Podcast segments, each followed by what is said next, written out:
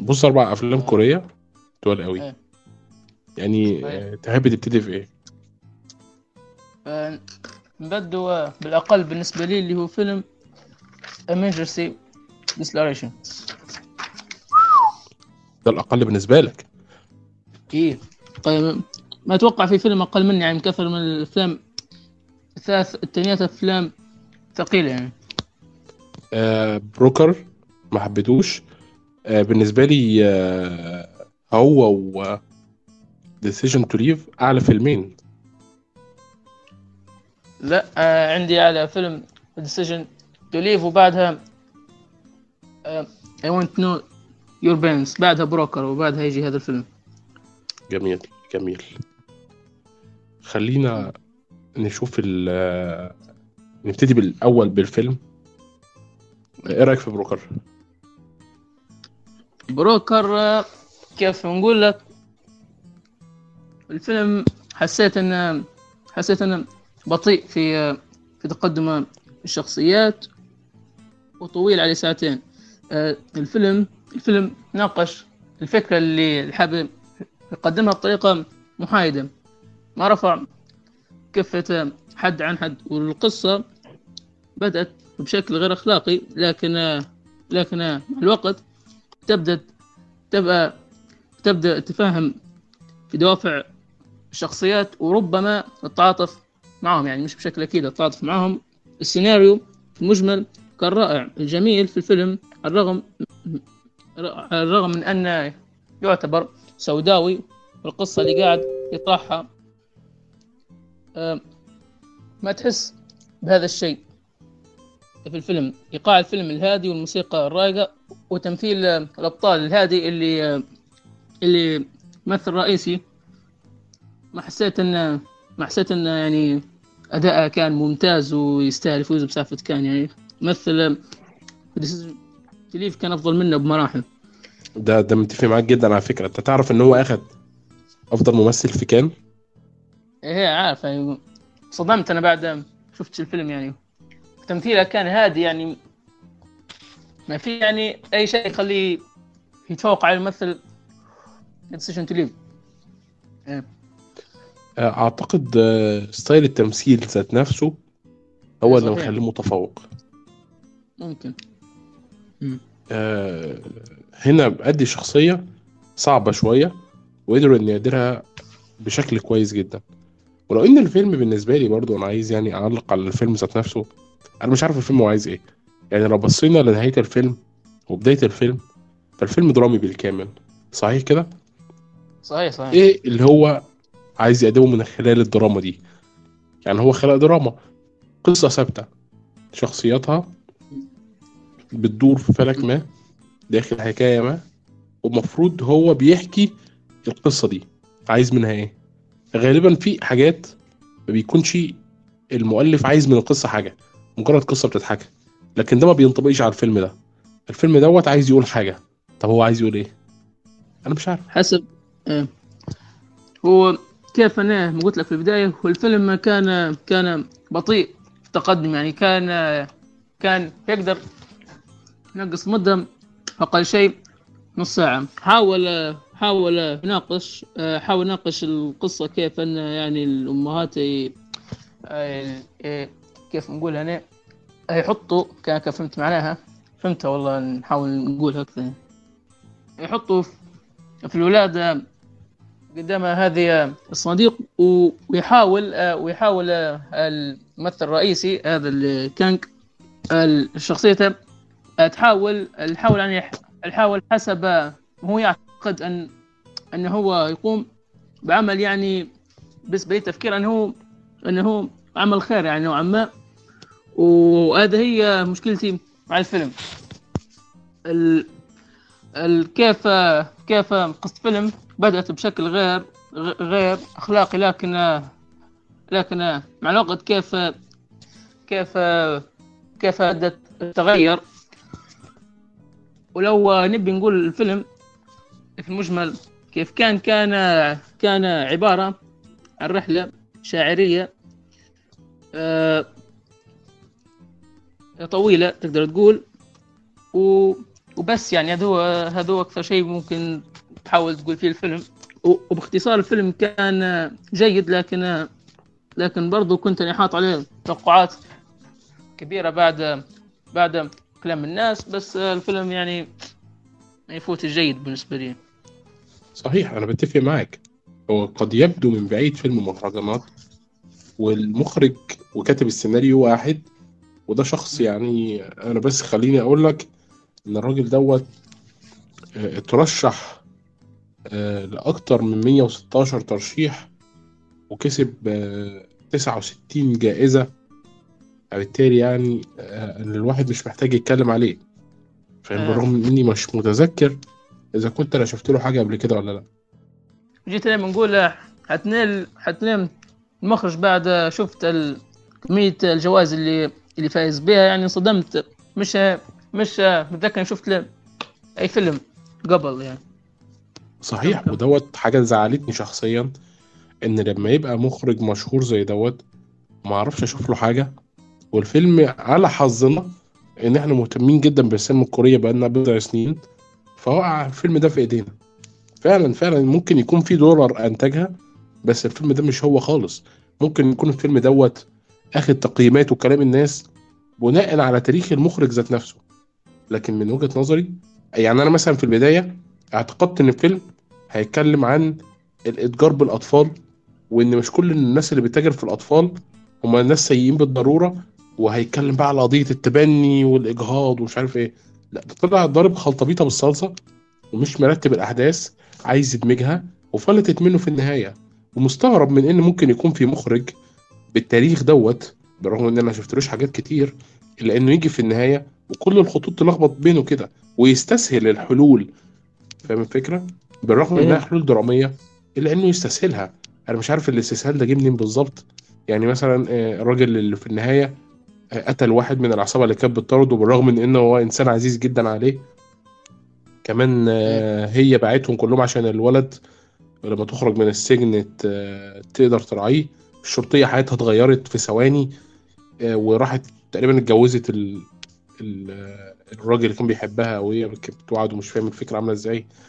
آه، أخد بالك أنت من الفكرة كم الخلطبيطة اللي هو عايز يخرجها فلتت منه في الآخر. ما أعتقدش إن في حد شاف الفيلم دوت وما لاحظش. كده. ما لاحظش كم الاضطراب اللي موجود داخل الفيلم لأن النص الأول من الفيلم ممتاز. من ناحية الكتابة من ناحية الإخراج من ناحية بناء الخطوط الدرامية من ناحية بناء الشخصيات واننا نعرف تاريخهم وماضيهم. طب إيه اللي حولك لكده؟ وبعد كده في شخصيات جانبية قوي قوي يعني كان ممكن يظهروا بشكل أفضل. فاهم الشخصيات الجانبية ديت مهمة في القصة زي مثلا العصابة أو أو الراجل اللي هو هيموت في الآخر.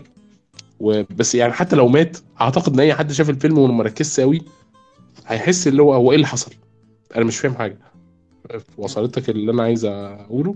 أيوه وصلت إيه كيف آه، ما انت قلت في البداية كان كان يحاول يركز على القضية بتاعت بتاعت التجار بالأطفال ولكن آه، بعدين حاول لكن آه، بعدين حاول يخش في أمور أخرى. كيف آه، كيف مثلا دوافع آه، الشخصيات و وكيف آه، ممكن يكون هذا عنده حق وهذا عنده حق. فتحس آه، إن المخرج تلخبط شوي. وخرجت الأمور عن آه، وخرجت الأمور عن آه، عن كيف تقول يعني كيف آه، كيف مكان يبي يصير. وطلعت هذه النهاية اللي تحس فيها ملخبطة. وغير منطقية نوعا ما. مش بس متلخبطة هو كمان تحس إنه وصل للنهاية. مش عارف هو عايز يستعرض إيه بالظبط من كل الخطوط اللي هو بناها. فبدل ما تتجمع في خط واحد طويل زي ماسوره النهاية يعني العشر ثواني بتوع النهاية دول أعتقد ده كان هدفه ده اللي كان عايز يوصل له. فاهم الفكرة؟ آه، ممكن. آه لكنها فلتت. يعني آه. آه، تستغرب. صح صح. أنا مش بنتقد آه، المخرج وال والكاتب السيناريو هنا كنوع من أنواع آه، عدم المثالية بل إن الموضوع بيتعدى كده بالنسبة لي إن الفيلم يعني في النص التاني مش في التلت الأخير لا في النص التاني اتدمر تماما. عارف يعني إيه صح. اتدمر؟ يعني يعني اتدمر.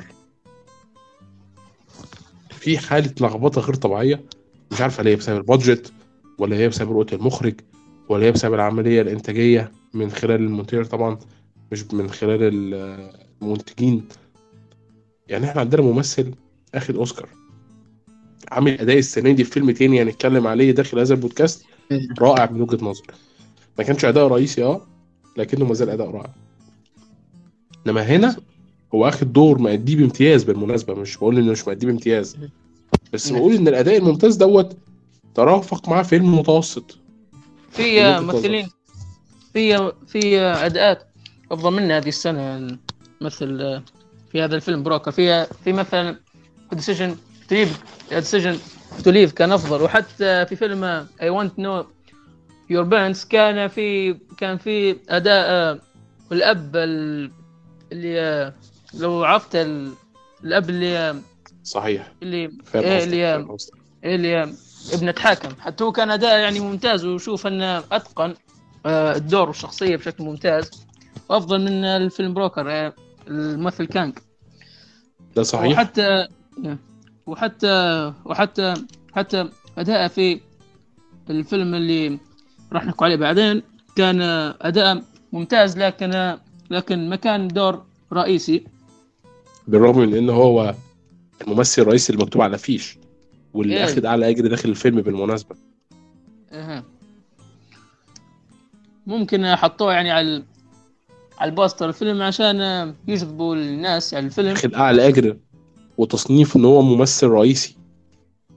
إيه لكن مش رئيسي. وهو تقدر تقول الفيلم كان فيه كان فيه خطين آه، رئيسية الخط بتاع الطائرة والخط الثاني تبع تبع ال- تبع الناس اللي تحت. وراح صحيح. أتكلم عليه أكثر في ال- لما يجي وقت. حلو جدا. فإحنا كده كده بقناش كتير في فيلم السمسار أو بروكر. لكن اللي أنا عايز أنوهه إن أحيانا ترشيحات الأوسكار ليها علاقة بالكامبين أكتر منها بأي حاجة تانية. من وجهة نظري يعني أعتقد إن في أداءات أفضل زي ما قلت لك. Decision to Leave وأي حد شاف فيلم Decision to Leave عارف إن الممثل الرئيسي لازم على الأقل يترشح. ممثل. the face مثلا في أمريكا لازم يترشح. بس اللي يكسب؟ لا ما يكسبش. للأمانة ما يعني. يكسبش. لكن آه. آه. لكن إحنا مش عارفين ال campaigns. هي دي الفكرة بقى. الحملات الدعائية والإعلانية اللي هتعملها المؤسسات الأمريكية قبل حفلة الأوسكار. فاهم الفكرة إيه فاهم ودي واحدة من المعضلات اللي إحنا هنشوفها. فهل هو كممثل هنشوف آه، ممكن يكون في حالة آه، campaign مثلا لفيلم Broker بسبب طبيعة المخرج وطبيعة الممثل ذات نفسه؟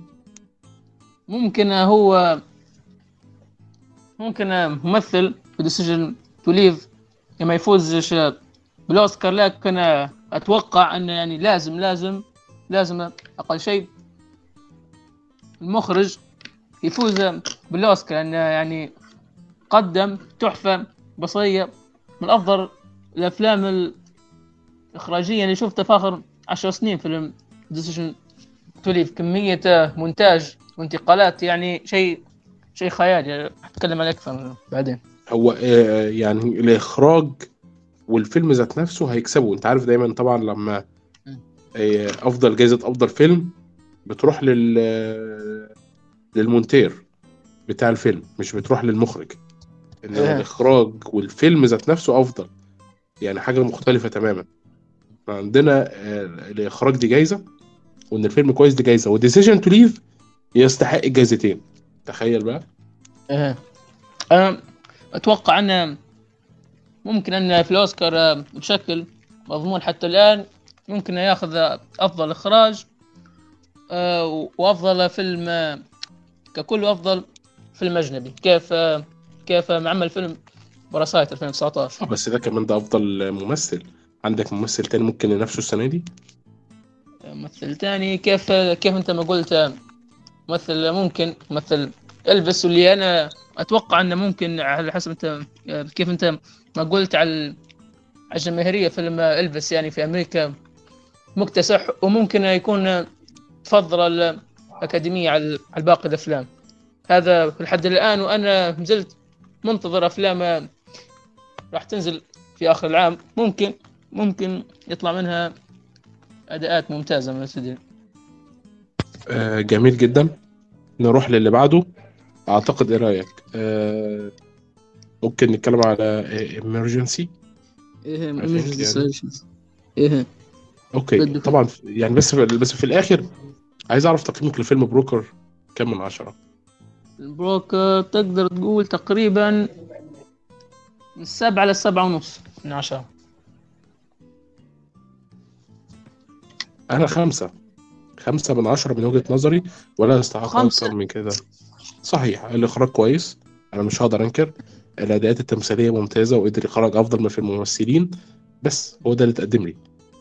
وأنا أعرف أشخاص عطوا العلامة الكاملة يعني احس إن خمسة قليلة جدا جدا على. الفيلم ده بالنسبة لي فيلم دراما والمفروض ده فيلم نازل على إنه يبقى خلاصته الخلاصة صح كده؟ ده المفروض بيصنف نفسه على إنه السنة دي محطوط مش جنب I want to know your parents اللي هو محطوط أقل منهم كدرجة يعني فنية لكنه بيقارن نفسه ب Decision to Leave. نزل معاه في نفس المهرجان نافس معاه على نفس الجوائز. صح كده؟ صح صح. بيتعامل بنفس المعاملة. لازم يتعامل إن- على إنه وأتوقع إن فيلم I want to know your parents آه، ما ترشح جوائز. كان عشان نزل بعد فترة الجوائز يعني. غير كذا هتكون جريمة صراحة. آه صحيح. أنا متفق معاك جدا في الحتة ديت لأن want to know your parents. لما أنا في حد رشحه لي أنا ما كنتش مصدق إن أنا ممكن أدخل على فيلم آه اسمه كده. حسيت إن هو فيلم آه، رومانسي. want to know your parents فاهم؟ وبعد كده دخلت على ال categories لقيته دراما و mystery اللي هو إيه هيحصل جريمة قتل داخل البيت مثلا انه رايح يقابل أهلها على الأقل ده اللي جه في بالي فاهم؟ تاني الموضوع اعقد من كده بكتير. ولما شفته انبهرت هو زي ما حدش بيتكلم عنه. تاني ما حدش بيتكلم عنه. عشان آه الفيلم مش آه مفيش حد بيتكلم عنه لأن الفيلم مش متشاف. يعني مثلا لو دخلنا مثلا يعني نبص على ال IMDb مثلا كم عدد اللي عاملين sign in كام؟ 103 قليل جدا. قليل جدا. هو ده رقم أساسا اتحط. ده أنا ما احطوش على الفيلم المستقل اللي عاملة الاخي أنا أعرف في أفلام مستقلة جايبة أرقام أعلى من كده. لو إحنا مثلا دخلنا على موقع الدراما ذات نفسه MyDramaList فاهم؟ هبص هلاقي آه. عدد ال watchers 3 79 فاهم؟ إيه 3 أتوقع 79 دوت إن يعني ال... إيه أتوقع إن الفيلم عشان ما دخل في المهرجانات وما نزل على منصات حتى الآن قاعد ما اكتسبش الشهرة اللي يستحقها وده من وجهة نظري فخلينا نتكلم أكتر عن الفيلم بقى بما إن إحنا وقعنا فيه آه. آه. أنت إيه رأيك في الفيلم بشكل عام رأيي الفيلم بشكل عام الفيلم كان صادم ومؤثر ومثل الطبقية بشكل رائع وعلى فكرة الفيلم مقتبس من آه، مسرحية يابانية قديمة اللي ما يعرف ال- الفيلم آه، أحداثه متابعة ويعطيك يعطيك داخل الفيلم ألغاز و- ألغاز وتوستات رائعة وراح تشوف في الفيلم قبح الإنسان ون- ونفس البشرية لمسة جميلة في طرح القضايا الاجتماعية. وهنا المخرج قدم موضوع حساس. ألا ألا هو التنمر. و- ووراك الفيلم كيف آه كيف آه فاوت الطبقات وكيف لو كنت من الطبقة العليا كيف آه راح كيف راح يتعامل معك المجتمع والقانون راح يكون في خدمتك. وكيف لو كنت في الطبقة الدنيا حتى لو مت حتى موتك راح يكون مهم صحيح صحيح من الفيلم القصة الأساسية عن التنمر في المدارس ولكن وراء هذه الفكرة تفاصيل مهمة. بتحكي عن بتحكي عن قناعات الإنسان. وراح نشوف داخل فيلم اختلاف المعايير الإنسانية.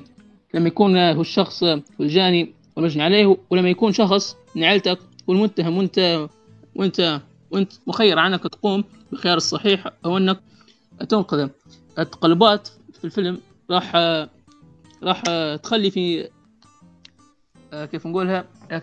راح تخلي في انقلابات في في مفاهيمكم توصلوا لمرحلة من الصعب انكم أنكم تتعاطفوا مع شخصية واحدة. كل شخص عنده دوافع منطقية. كل واحد بيحاول أن يحمي ابنه. فالمخرج يحاول يحاول يقدم لك سؤال. لو كنت لو كنت أنت أحد أحد لو أنت كنت أحد آباء الأولاد الأربعة هل راح تأخذ القرار بأنك تدافع عن ابنك أو أنك تقوم بالخيار الصحيح؟ هذا هو أكبر سؤال والفكرة اللي اللي يبيك المخرج وتاخذها والفكرة الأساسية من الفيلم ككل ولو بقول رأي بشكل مختصر على الفيلم وفيلم درامي تشويقي بقصة حساسة يعني وقدمها المخرج بشكل رائع. تفضل يا عبد الله. والله هو أنا هنا لاحظت دلوقتي بس قد إيه أنا سعيد إن إحنا اتكلمنا عن الفيلم دوت بعد فيلم بروكر بالظبط. طيب ليه بعد فيلم بروكر بالظبط؟ لأن الفيلم ده بيتكلم عن كذا حاجة هو كمان عنده كذا خط درامي بس بص بقى الفرق في الاستعراض والربط في النهاية عامل إزاي. ما فقدش الخيوط ما فقدش أهمية الحاجة اللي هو بيعملها ما فقدش حتى الفكرة اللي هو عايز يوصل لها على قد ما بساطتها على قد ما هي اتنفذت بشكل صحيح. ودي أهم حاجة حتى لو الفيلم بتاعك البادجت بتاعه مش عالي العناصر الفنية بتاعته مش ضخمة. الا ان من المهم إنك أنت تخرج الفيلم في افضل مستوى ممكن. الفكرة دي إحنا ما بنشوفهاش كتير. لما إحنا مثلا بنيجي نتكلم على طبيعة الأفلام الفنية عاملة إزاي والأفلام غالبا غالبا يعني الأفلام التجارية بتبقى عاملة إزاي.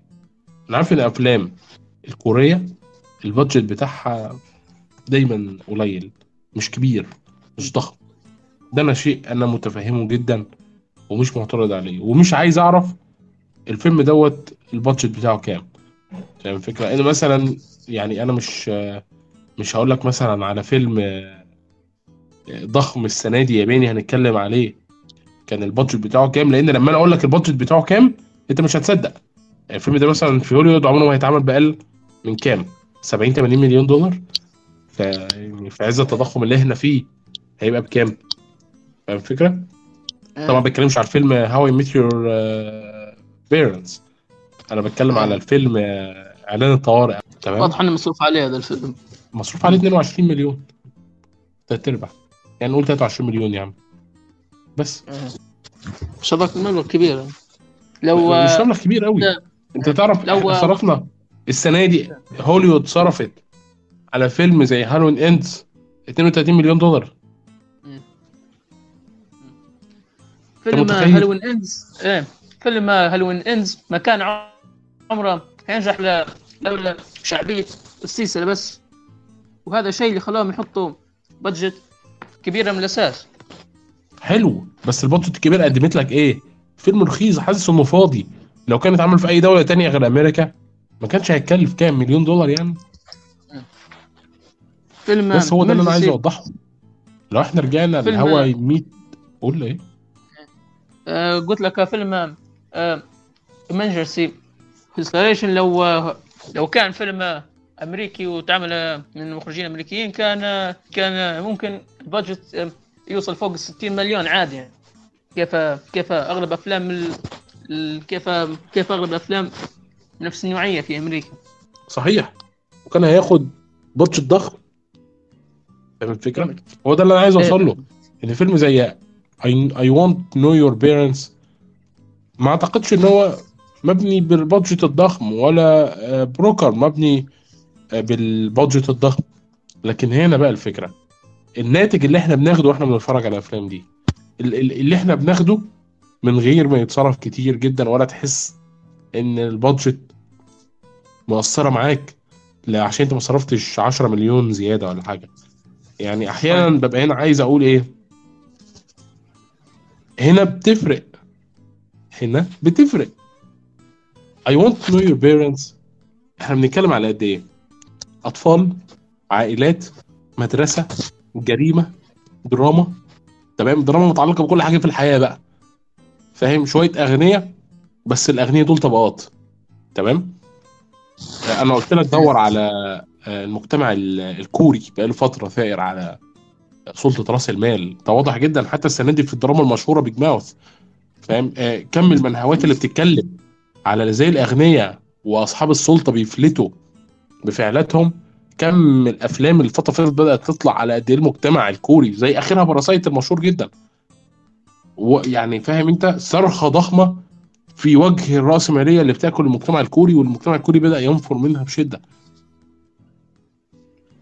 أنا متعلق جدا كعبد الله بفكرة التنمر وهي فكرة مهمة إن يتم مناقشتها بالنسبة لي.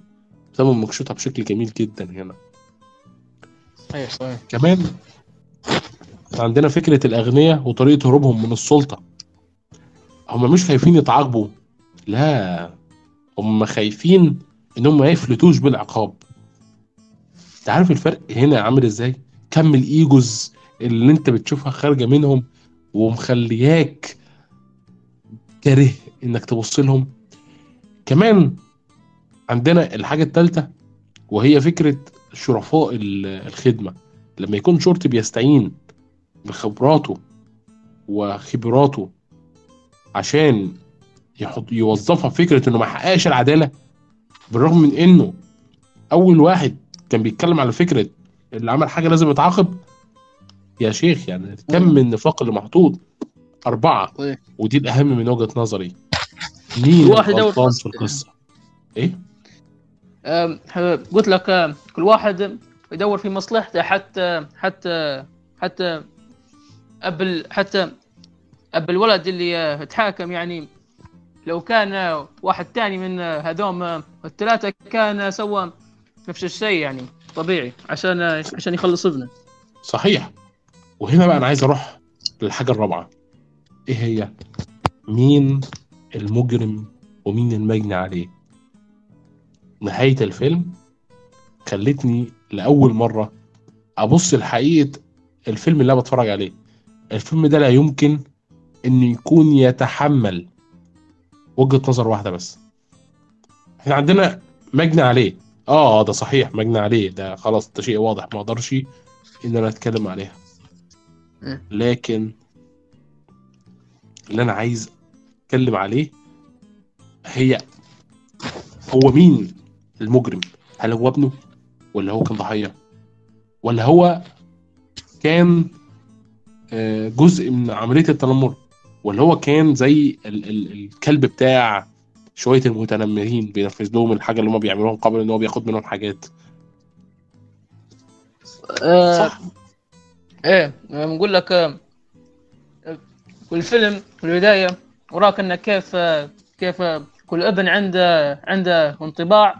بشخصيه الأب تمام فكرة إنك أنت لاحظت موضوع شخصياتهم قد إيه هي مؤثرة عليهم يعني دي فكرة م- مهمة جدا من وجهة نظري لأن إحنا شفنا انعكاس الشخصية المهزوزة انعكاسها شخص مهزوز الشخصية ال- الدلوعة من ال... خد بالك الشخصية الوحيدة اللي كانت مليانة شوية هي شخصية الحفيد لو أنت لاحظت. يعني تركاية. الشخصية المخادعة والسايكوباث اللي هو الدكتور جاي على إنه مخادع هو كمان وهو المتحكم هو psychopath وقائد المجموعة. في وصف رهيب آه، كان عبد الرحمن بالمناسبة وصفه يعني إن الفيلم دوت شبه فيلم راشمون أو راشمون effect راشمون effect دوت أطلق على فيلم راشمون الياباني اللي كان نشر في الستينات. ولو أنت ما شفتوش فالفيلم ده رائع. تمام؟ هو بيقدم قضية إن كل واحد بيشوف الجريمة من وجهة نظره وبيقدمها على هذا الأساس. ومحدش عارف الحقيقة فين. تمام؟ والفيلم ده ما بياخدش جانب حد بشكل قاطع لكنه بيلمح لك بالحقيقة ما بين الخطوط. وهو دوت المؤثر عن راشمون effect لأن راشمون effect الأساسية اللي خارجة من فكرة راشمون ما بتقدرش تعرف فيها مين الجاني ومين المجرم. لكن هنا انت ممكن تعرف. والفيلم دوت يعني بجد من ناحية الإخراج من ناحية التمثيل الممثل الرئيسي لأنه واضح جدا إن عندنا ممثل رئيسي يعني بلا أي شك. إحنا عندنا مش ممثلين مجموعة ممثلين بينقسم منهم الادوار لا.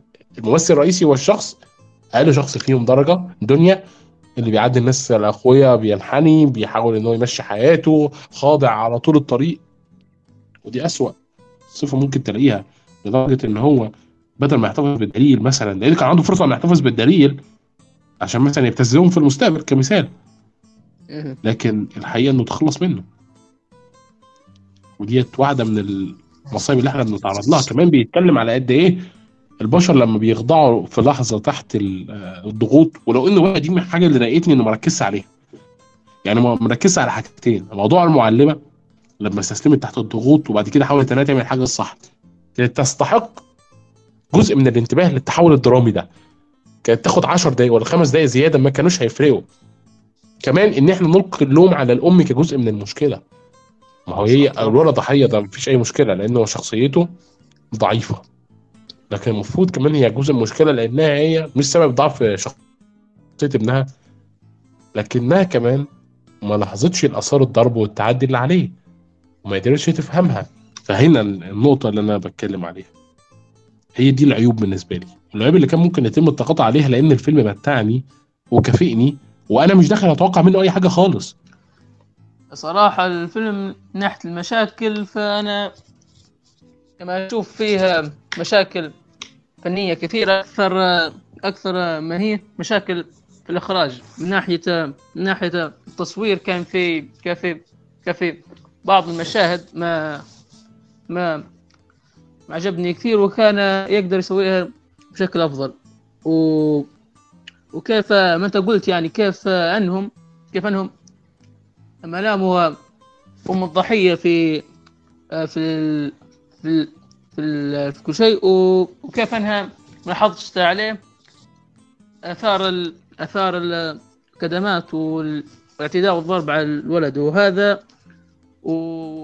وهذا يعني لو ركزوا عليه شوية في الفيلم كان كان يعني مت- متوقع أنه راح ياخذ أكثر من من عشر دقائق ربع ساعة بس و... وغير كذا الفيلم كيف ما انت قلت أنا أنا خشيت الفيلم وما كنتش متوقع منه شيء يعني على عكس على عكس فيلم بروكر مثلا. خشيت الفيلم وطلعت وكنت منبهر ومتفاجئ ومنصدم ومتأثر يعني من جميع النواحي. و... ولأول مرة يكون عندي فيلمين كوريين في أول top خمسة في في آه، أفلام السنة. wow top five. الفيلم دوت من أفلام ال top 10 عندك؟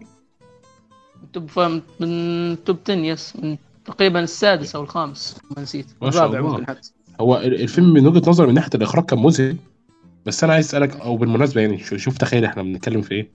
فيلم بروكر كان محتاج إنه يقص مشاهد بالرغم من إن كل مشهد كان فيه إحساس بإنه مهم. لكن هنا الفيلم دوت كان ناقصه 10 دقايق ربع ساعة. حابين نرحب بالضيف المتأخر في نص البودكاست. السلام عليكم. وعليكم السلام ورحمة الله وبركاته. اعذروني وسموحك على التأخير. فشوف إحنا بنتكلم هنا بإن فيلم Broker كان عايز يتشال منه وقت. و I want to know your parents كان عايز ربع ساعة 10 دقايق زيادة عشان تكتمل الجوانب اللي ناقصاه. والرغم من كده أنا وأنت شايفين إن الفيلم دوت يستاهل إن هو يكون واحد من التوب 10 السنة دي. الواحد أنا فعلا مش عارف يعني آه، هو إيه اللي منتظرني في الشهرين اللي جايين دول؟ أو خلاص ما آه، شهرين يعني. لكن اللي أنا متأكد منه إن لو كان عندنا لائحة أفلام محترمة السنة دي كان الفيلم ده هيدخل عندي قائمة الشرف بلا أي شك من وأنا. مغمض يعني سلام. و... وممكن آه، يعود آه، هذا الشيء عشان إن في أمريكا آه، في هذه السنة حسيت إنهم ابتعدوا عن الجانب الفني وصاروا يركزوا وصاروا يركزوا أكثر على الجانب البصري يعني كيف مثلا في كيف بيعوضوا الخسائر يا ريس. إيه، التجاري خسائر صح. إيه، جانب الفني شبه اختفى الأفلام ال- الأمريكية. إحنا فشايف عندنا الأفلام آه، الكورية. شركة زي ورنر بروس ديونها تخطت ال 50 مليار دولار. تخيل. سامع الرقم عامل إزاي؟ كبير عشان. كذا ما نشوف الأفلام الفنية الا من استوديو A24 ممكن بالظبط لأن استوديو 24 already هو معاه عقود من نتفليكس ومعاه عقود من شركات تانية بتستثمر فيه فهو مش محتاج ال- الكلام دوت. وبعد كده ميزانيته كده كده كده مش متعدية. يعني السنة اللي فاتت استثمر بضخامة السنة دي ما عملش أفلام بميزانيات ضخمة خالص. هي دي النقطة. جميل. آه عايزين نعرف رأي عبد الرحمن الأول بقى في I want to know your parents. I want to know your parents. I want to know your parents. صراحة أنا داخل الفيلم توقعاتي صفر. صفر صفر بدون أي حماس بدون أي آه يعني زي ما تقولون آه كذا ترقب للأحداث ولا أي شيء كذا داخل الفيلم. أنا شفتكم أنتم في التليجرام قلت إن الفيلم عن التنمر وزي كذا. قلت أوكي ممكن زي أي قضية عادية نفس مثلا 13 reasons why. يعني بيكون قضية عادية يعني قضية تنمر زي أي فيلم شفناه. آه لكن الجمال في الفيلم هنا التويستات اللي فيه. آه ال twistات في الفيلم آه كانت تقريبا ثلاث twistات وكانت كلها صادمة إلا الأخير. الأخير من كثر ما أنه صادم أنا ما حسيت إنه twist. أنا صدمت لدرجة إني ما ما قدرت أفرق إذا هذا twist ولا صدمة. آه فيلم عظيم. I want to know your parents. فيلم عظيم ما ما في أداء. حتى الممثل الرئيسي في فيلم قلت لكم شوفوا له إياه هو Memories Memories of Murder 2017 ممثل رئيسي عظيم عظيم عظيم بدون أي شيء. آه، المعلمة كانت كذا بادية دور تحقيقي كذا بسيط لكن كان ودي أشوفها زيادة لكن هذا ما ما شكل لي أي مشكلة وأنا أشوف الفيلم عديت هذا الشيء. آه، الأم آه، عجبتني الأم تعاطفت معها كثير آه، مين بعد؟ الأب. كل الآباء في في الفيلم هذا تعاطفت معهم. ليه؟ لأنهم عندهم فكرة أو عندهم قناعة إن هذيلو عيالنا في الأخير. يعني أي شخص بيحمي ولده كثر ما يقدر بأي طريقة كانت. حتى حتى لو إنه اضطر إنه يكذب مثلا أو إنه يقتل شخص آه، هو أب في الأخير ويحس إنه هذا جزء من جزء منه اللي هو آه، ولده.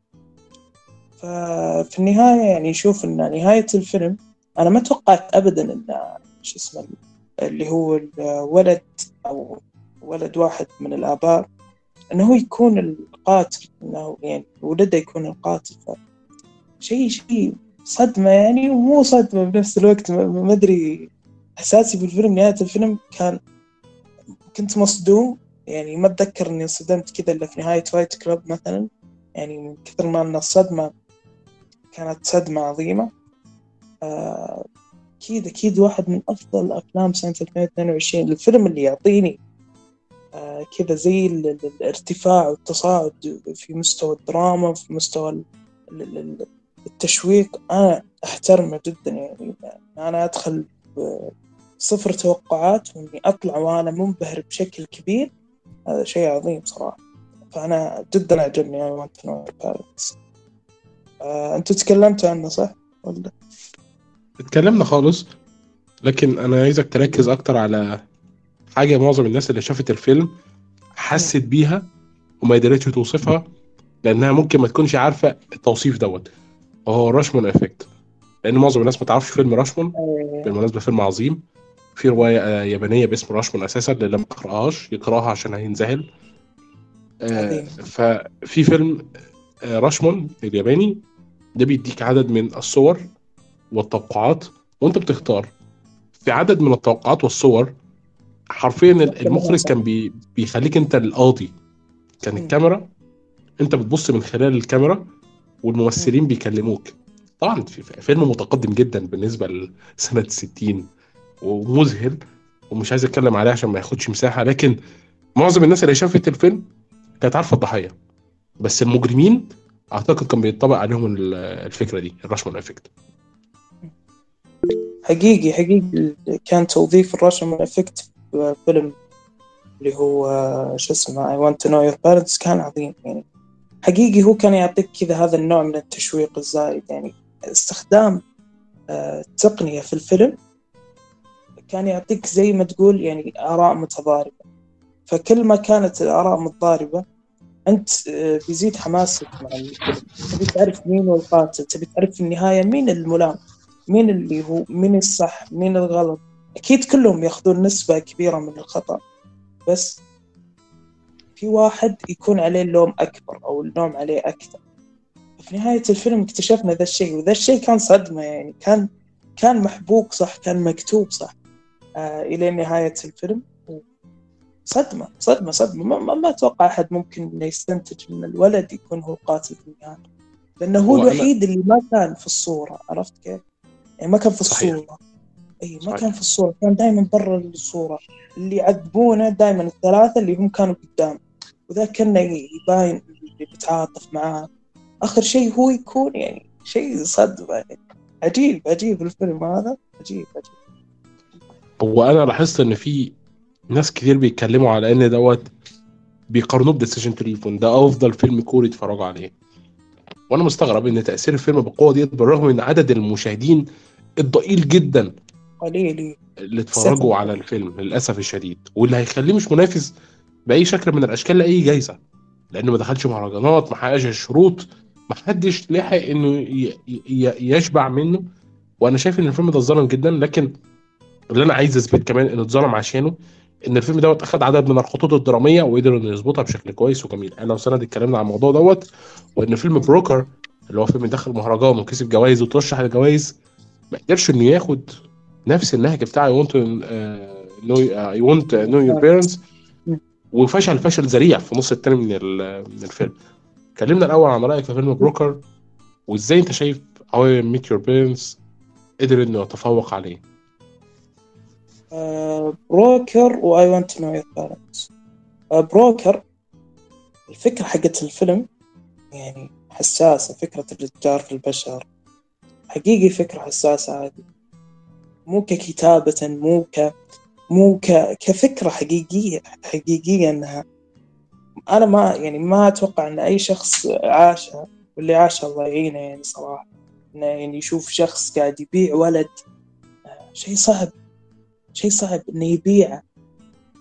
القالب كان كوميدي ف- كوميدي واتجار بالبشر شيء غريب.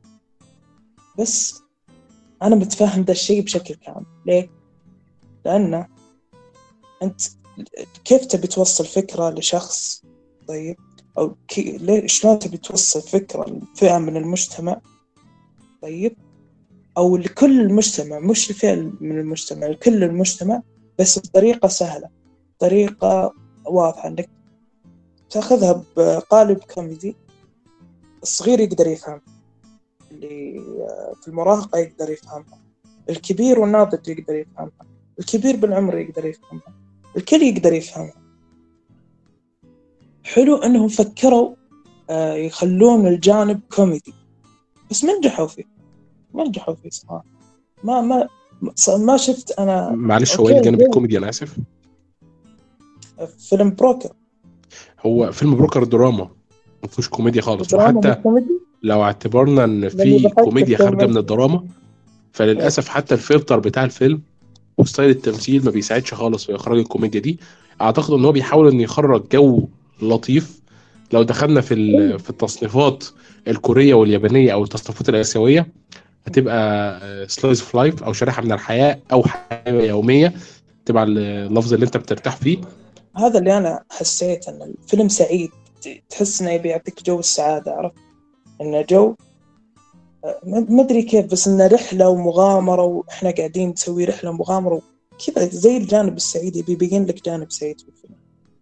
أنا ما حسيت صراحة بهذا الشيء. آه، ممكن في مشهد مشهدين إذا حرية حرق صح؟ يوم آه، يوم فتحوا الدريشه ودخل عليهم المويه وكلهم آه، شو اسمه كلهم دخل عليهم الماء أنا ضحكت في هذا المشهد. وفي مشهد ثاني بس والله ما يحضرني. في الجانب الثاني في ال أو في ال- شو اسمه في القسم الثاني من الفيلم أو في آخر ساعة يعني دخلوا في علاقة حب. ما ما أدري صراحة ما, كانت مبررة بالنسبة لي. يعني كان في بينهم أوكي تجاذب بسيط بس الدخول كان بزيادة. ما أدري النهاية حتى النهاية ما أتذكرها. هو على فكرة بس عشان فكرة العلاقة الحب أعتقد إن العلاقة ديت كانت بذرة تم وقتها وده بسبب إن الاتنين عندهم إحساس من بعض يعني مش عارف أوصفها إزاي لكن يبدو آه، هي هاربة أو آه، هي أعتقد إنها هاربة اشتغلت في الدعارة بتعتقد إن العالم كله مش مهتم بيها وهي مش قادرة تهتم بنفسها. في نفس الوقت اللي هو يتيم حاسس برضه إن العالم كله متخلى عنه. فلما أنت بتلاقي وجهتين النظر دول بيتقابلوا اعتقد دي من أجمل الحاجات ال... وأعتقد يعني إن العلاقة ديت انشئت للهدف اللي كان المخرج وكاتب السيناريو بيهدف ليه وفشل فشل ذريع في النهاية. وأنا مستغرب هو فشل الفشل ده إزاي بالرغم من كل العناصر اللي كان قاعد بيبنيها وبناها. فأنا مش فاهم بالظبط هو فشلها إزاي. لكن ده بس عشان نقطة أنا ملاحظ إن في ناس كتير بتنتقد العملية بتاعة العلاقة الرومانسية اللي كانت بتتنشأ. وأنا شايف إنها مهمة تبعا لطريقة سرد الأحداث. اللي هو في الآخر كان عايز يقول لك إن ده اللي هينتصر. حتى لو هم كلهم هيضحوا لأنهم عيلة هم كلهم هيضحوا. وفي الآخر هينتصروا. حتى مشهد النهاية اللي هو العشر ثواني الصورة اللي اتخطت وفضل ماشي عليها وكده هو كان بيتكلم على الفكرة دي. حقيقي يا عبد الله حتى أنا أقول لك يعني ممكن أنا بالنسبة لي ما عجبتني لكن بعد بعد بعد ما شفت فيلم بروكر على طول طلع لي فيديو فجأة. طيب؟ وكان الفيديو كان يتكلم عن تطور الشخصيات في الفيلم. فقالوا دائما إن تطور الشخصيات مو شرط إنه يكون آه، يعني زي ما تقولون مدة زمنية طويلة. ممكن مثلا الشخصية تكون تشوفها أنت آه، مثلا آه، اجتماعية مع الناس اجتماعية مع الناس اجتماعية مع الناس. بس بعدين يجيبون لك جانب مختلف من الشخصية إنه مثلا وحيد وإنه في بيته مثلا وحيد ما عنده أحد آه، أهله ميتين. تعرف عنه آه، جانب من جوانب حياته. فهذا يعتبر تطور في الشخصية لأنك أنت كمشاهد عرفت عن الشخصية هذا شيء آه، جديد. فيلم بروكر أوكي حلو. أنا عجبني. أنا أنا عجبني على إني قسمته كثير. ترى ما شفته في نفس اليوم ما شفته على طول آه، مدته كساعتين وتسع دقائق لا آه، أخذت آه، أخذته كقطع. يعني قطعت على أيام متعددة فيلم كان يبي يعطيني جو سعيد لكن أنا ما حسيت بالسعادة. حسيت إن هذه قضية حساسة كان المفروض التعامل معها بشكل درامي أكثر. على أن الفكرة إنه مثلا لو حطوها بقالب كوميدي أنا توني أعرف منك إنه مو قالب كوميدي. لو حطوها بقالب كان بيكون أفضل. ولو اختموه كان بيكون أفضل. لأنك أنت في النهاية وش بتوصل؟ أنت مستحيل في النهاية بت- بتخلي الولد ينباع. طبيعي يعني. لأن هذا شيء غلط. أنت ما تبي يعني تعلم المشاهدين أشياء غلط. تبي تعلم المشاهدين الأشياء الصح. إن الرجال في الخطأ بالبشر خطأ. أنت بتعلم الأم آه، قيم تتعلمها عشان تتحافظ على ولدها. تبي آه، تعلم ذيل السمسارين ان إن الأولاد طيب أو إن الأم عندها قلب وتحس بولدها. وإن الاتجار بالبشر شيء خاطئ يعني شيء مش كويس. ففي نهاية الفيلم كلنا نعرف إن ذاك انقبض عليه وذاك انحاش والأم انقبض عليها بعدين صارت تشتغل طلعت من السجن أو ما أدري إيش صار لها صراحة. في النهاية عرفنا إنه صار لهم شيء وخلاهم إيش؟ خلاهم يعني زي ما تقولون عقاب جاهم عقاب. فأنت لو حطيت لي هذا الشيء قالب كان لا، لا. في النهاية. لا لا استنى استنى عشان أنا حاسس إن نهاية الفيلم بالنسبة لك ضبابية شوية. أو أنا اللي فاهم إن نهاية الفيلم ضبابيه شوية. بالشخصيات لا مو مو هي- كعقاب. يعني قول. آه يعني هي هي ضحت عشان ابنها وهم ضحوا عشانها. واحد راح قتل واحد من العصابه عشان ما يت... ما يتابعهمش والتاني قرر إنه يتقبض عليه بمزاجه عشان يدخل السجن عشان يحافظ على الولد في في وعدتها والبنت دخلت سلمت نفسها مقابل إنها تقعد ثلاث سنين وتخرج ترعى الولد تاني. تاخد بالك هي مشيت إزاي؟ إن كلهم ضحوا عشان الولد. وبرضه ده كله متعلق بمشهد النهاية اللي أعتقد إن المخرج كان أول حاجة بيفكر فيها وهو بيخرج الفيلم هو عايز المشهد ده. عايزها وهي بتركب العربية آه وهي بتمشي بيها. ما يظهرش أي حاجة في المشهد غير الصورة اللي متعلقة عشان يقول لك إن هو ده الأساس. ممكن زي ما قلت يا عبد الله أنا ما تو... يعني أنا لو كفكرة كفكره إنك يعني تحط لي فيلم عن عن المتاجرة في البشر وزي كذا. هم في النهاية إيش يا عبد الله؟ تعلموا درس. تعلموا درس. إن لا تتخلون عن هذا الطفل إن. إن المتاجرة في البشر غلط. ف كبشر أنتم ما تبون ما تبون أحد يبيعكم. غلط الفكرة هذه. فهم في النهاية مع مع الأحداث اللي صارت لهم بداية الفيلم إلى نهاية الفيلم وصلوا لقناعة معينة.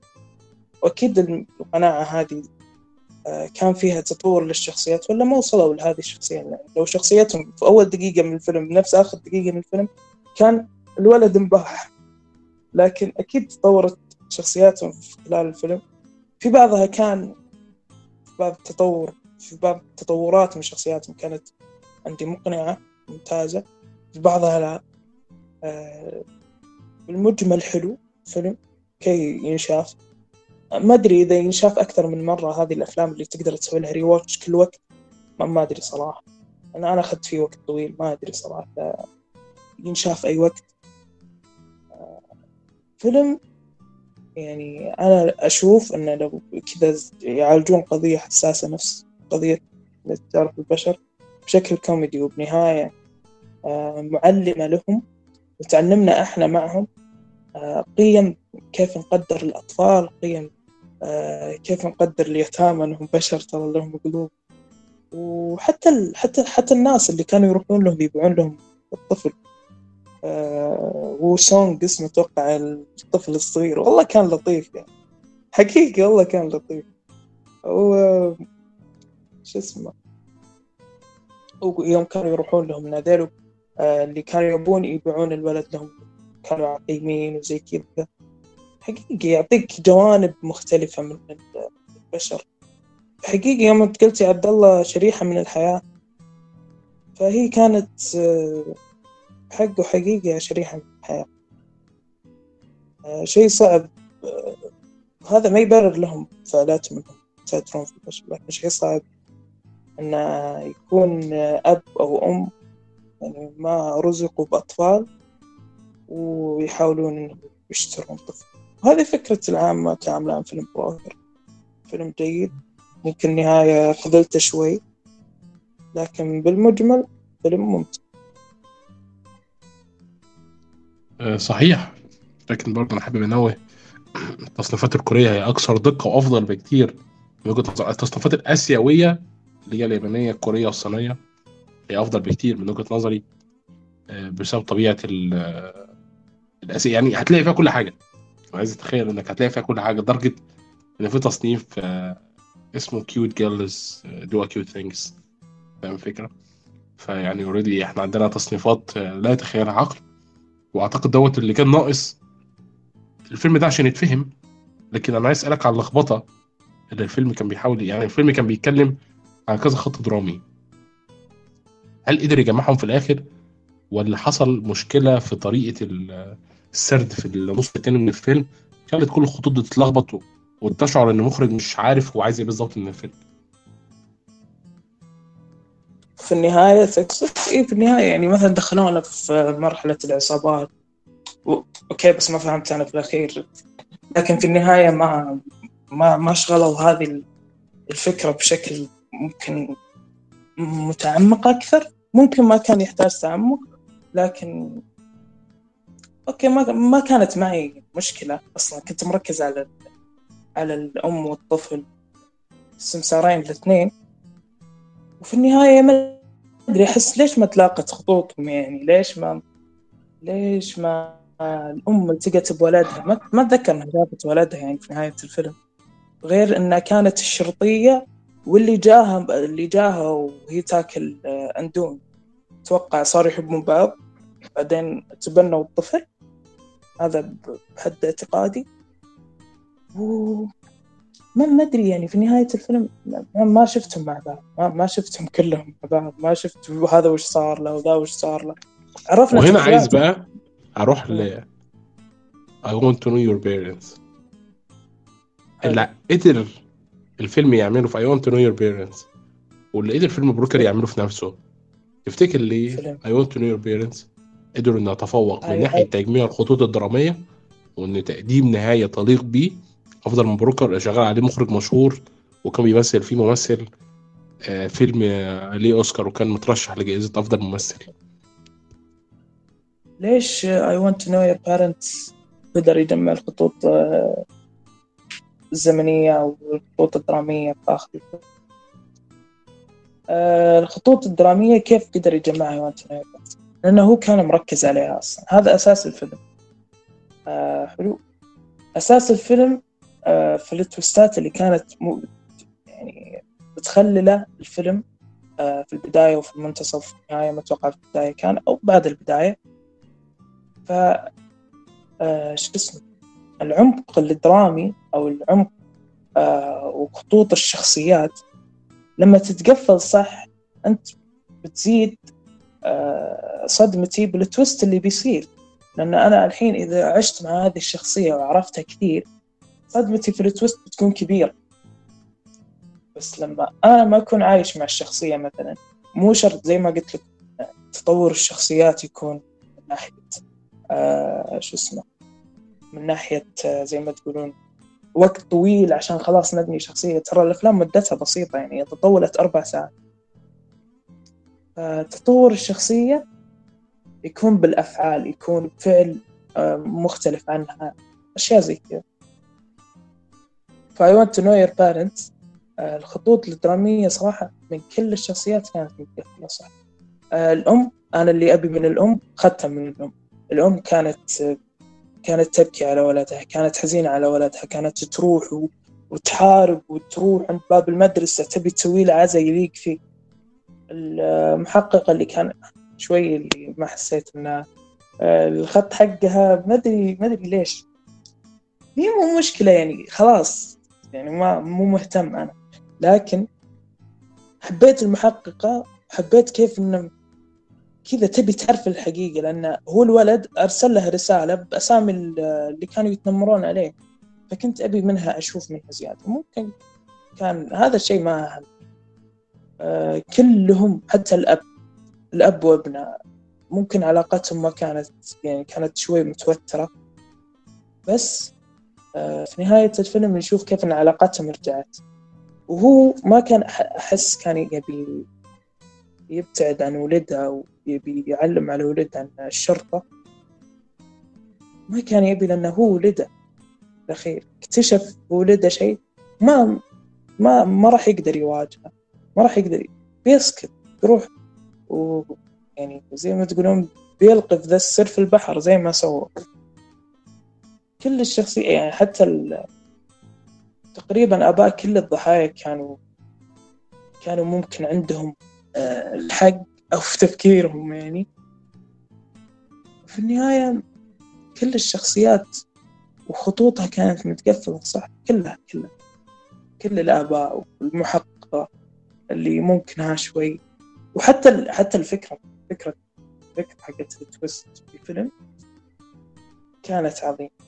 كل تويست كان يصير آه، كنت قاعد أتحمس أكثر. والشخصيات كل ما تطلع شخصية خلاص أنا ما ما أبي شيء ثاني من الشخصية. شكرا. كفيت ووفيت.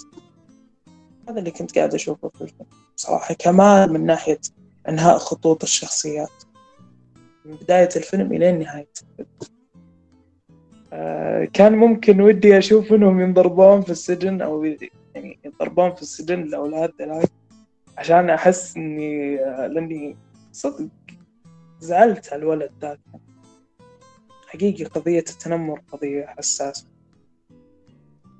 وهنا تم معالجتها صح. وهناك في البروكر ما ما تم معالجتها بشكل مناسب جدا.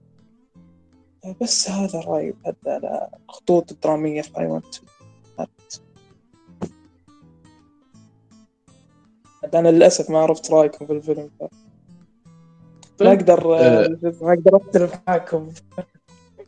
هو كلنا عاجبنا الفيلم يعني لكن أنا حابب أعرف التقييمات بتاعتكم. انت مقيمه بكام؟ وسند مقيمه بكام؟ كم سنة والله كيف قلت بكري عبد الله فيلم فيلم فاق كل التوقعات وكان وكان وكان صادم وفاجأني شخصيا وتقييمي لي الأخير هو تسعة من عشرة. أنا I want to know your parents قيمته عشرة من عشرة. علامة كاملة حقيقة أبهرني الفيلم. وأنت يا عبد من الله ناحية آه، بنقول بس من ناحية آه، من ناحية آه، هو تأثري بالفيلم وال... وكتجربة كان ممكن ياخذ عشرة لكن لكن لو تجي من ناحية فنية ف فبتلاحظ إن العشرة تكون صعبة عليه شوي.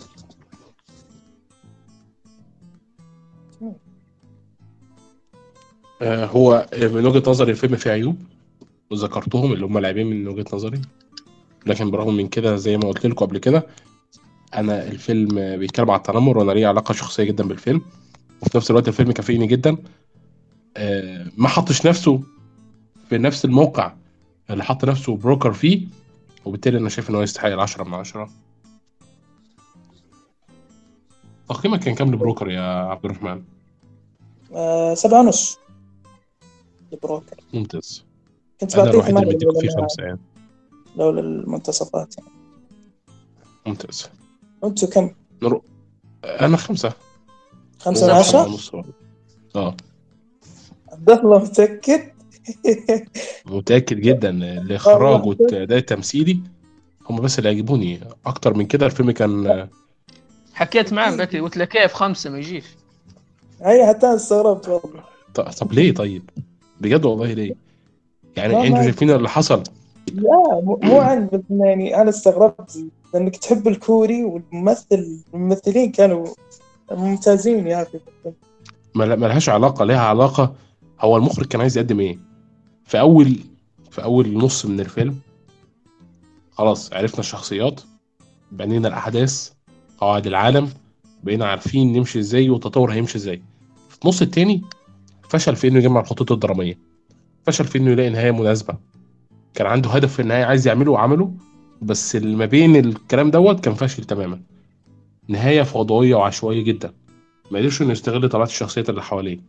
أمال في إيه؟ يعني أنا استفدت إيه ساعتها من الفيلم؟ فيلم فاشل جدا بالنسبة لي. وما يستاهلش إن أنا أديله أكتر من خمسة علامة بس. لأن أنا حاطه على الأقل بمقارنة مع ثلاث أفلام إحنا تانيين أنا راجعهم يعني هل هل ده أفضل فيلم فيهم؟ لا خالص. طب هل ده أسوأ فيلم فيهم من وجهة نظري؟ آه طبعا أسوأ فيلم فيهم. ماشي.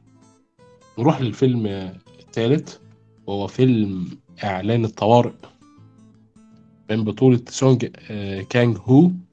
آه، اللي بالمناسبة يعني طبعا هو ممثل فيلم Broker والراجل اللي عمل Parasite يعني هو جاي لنا في القائمة دي بفيلمين. في البداية خليني أقول لكم إن أنا نزلت على story ال Instagram. وهنزل إن شاء الله الفيديو ده داخل المراجعة. آه، فيديو وأنا بعيط وده كان في آخر آه، بكائي يعني. ليه؟ وبعيط مش في آخر الفيلم ده قبل من نهاية الفيلم بحوالي نص ساعة يعني. فيلم طويل حوالي ساعتين ونص. أه لما لاحظت إن أنا بعيط قلت لازم أوثق الحتة دي عشان أثبت أهمية الفيلم.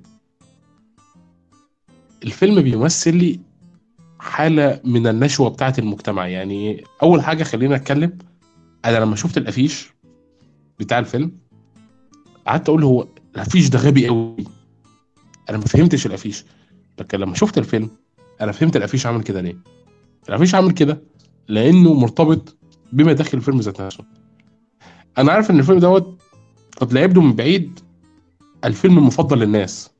لسه سببها فيروس داخل المركبة. اللي حط الفيروس دوت مجرد مختل. بدون أي سبب عملية إرهابية بحتة وهما بيعترفوا بكده. لكن الفيلم حط لك المقدمة دي عشان اللي هيحصل بعد كده. تعالوا نشوف الحق والمجتمع والعيلة وكل واحد و- و- وأنانيته أو تضحيته في الفيلم ده بتتقدم إزاي. بداية مفيش ولا دولة لما الطيارة دي كانت هتنزل كانت عايزة تستقبلهم. كانوا بيموتوا في الطيارة وأمريكا رفضت تستقبلهم. راحوا ناحية اليابان وكانوا هيهبطوا وفي طيارة حربية طلعت تضربهم في الهواء وما ضربتهمش في النهاية طبعا لأن يعني استسلمت تحت ضغوطهم لكنهم رفضوا إنهم يهبطوا في اليابان. كوريا ذات نفسها كانت مترددة في إنها تستقبلهم لحد ما الرئيس قال لا لازم نستقبلهم. وهنا الناس نزلت بكثافة في الشارع عشان تقول لا إحنا مش عايزينهم إحنا مش عارفين الفيروس دوت وحجم تأثيره علينا هيبقى عامل إزاي. فهم كانوا عايزين يعندوا اللي هو فكرة طب أنت مش شايفني إن أنا أنزل؟ أنا عايز أنزل. لحد ما شافوا جمهور من الناحية التانية بيقول لأ دول لازم ينزلوا وفي شبه علاج ممكن ينجح أو ما ينجحش. فلما هم شافوا يعني في ناس متعاطفة قالوا طب وإحنا ليه نضر الناس؟ طب إحنا ممكن نموت في الجو خلاص نروح لأي مكان ناحية الساحل ونستنى لحد ما الوقود يخلص ونرمي نفسنا في المية. عشان مش عايزين نأذي الناس. شوف هنا كم التضحية. لما أعلنوا الرسالة إحنا هنموت عشانكم عشان ما نأذيكوش.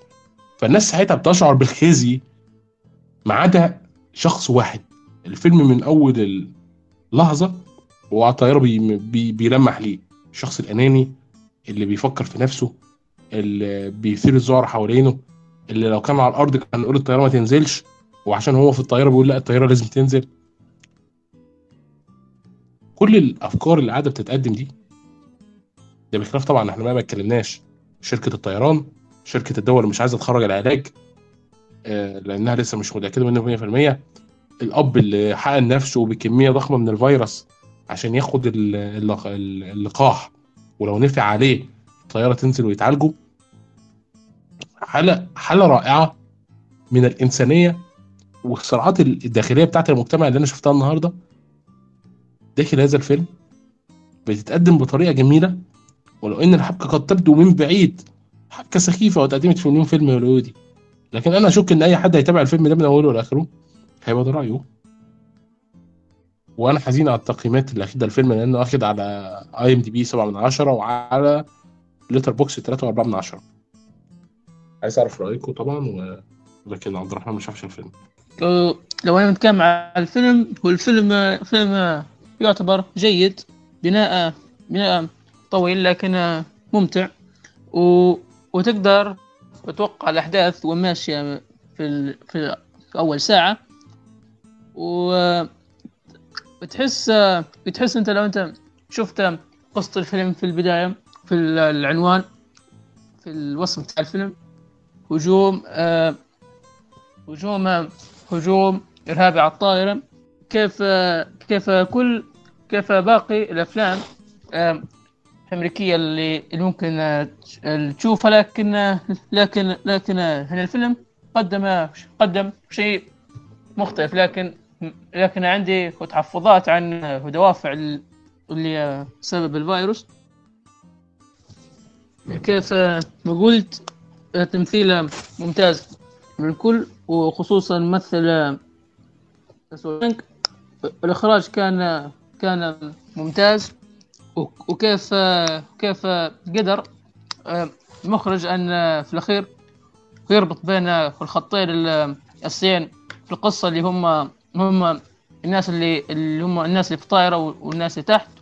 و وأنا وأنا بعد كمة الفيلم شبهته بفيلم وترين بوسان الأول. كيف كيف الناس عالقين في القطار كيف الناس عالقين في الطائرة في هذا الفيلم.